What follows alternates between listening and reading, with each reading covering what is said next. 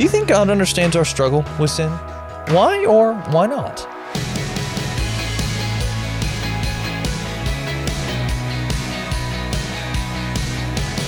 Hey there, I'm Andrew Stevens, and you're listening to Unlocked, your daily key to unlocking God's Word in your life. When you think about how God talks about sin in the Bible, the things that we do that break His law, it can be easy to get overwhelmed and even a little scared of how God judges sin. We're going to take a closer look at that, though, in our devotion today that's called A Love Stronger Than Sin, that was written by Joseph Brink. Sin can be a scary thing.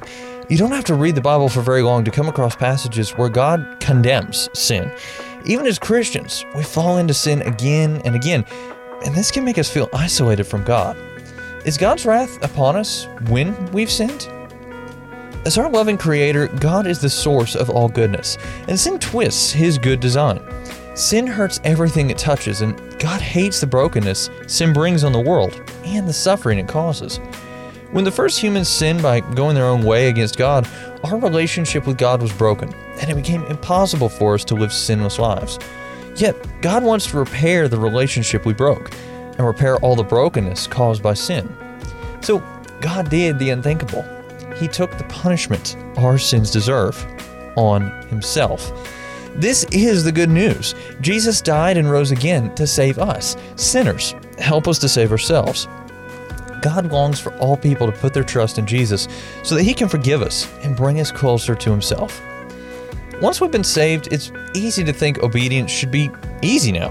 After all, we have the Holy Spirit. God Himself is living in us and empowering us to follow Him. But God never promises the Christian life will be easy. Actually, Jesus warned His disciples that they would face opposition in the days to come. What Jesus does promise us, however, is that He will be with us every step of the way, and His forgiveness is enough to cover all our failures. God loves His children, no matter what we've done. No sin you've ever committed is too much to drive God away from you. His love is steadfast, and He grants us mercy that pardons our sin again and again.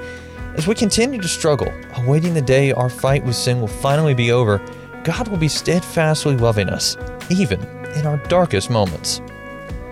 So let's talk about this. What are some questions going through your mind right now? Do you think God understands our struggle with sin? Why or why not?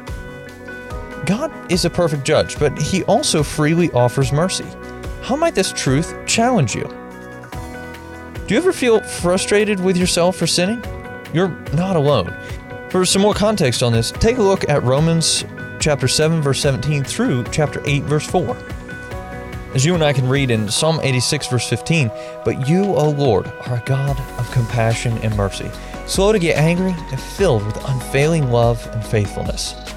Now, I'd encourage you to read in your Bible Isaiah chapter 55, verses 6 and 7, 2 Corinthians chapter 5, 17 through 21, and Colossians chapter 1, verses 8 through 14 to help keep God's Word alive in your life. Unlocked is a service of Keys for Kids Ministries. Do you have younger siblings that might enjoy something like Unlocked but geared just for them? If so, check out our Keys for Kids devotionals at keysforkids.org. Also, be sure to check back tomorrow because Emily is going to be sharing a really interesting devotion called When We Realize We're Biased. But until then, I'm Andrew, encouraging you to live life unlocked, opening the door to God in your life.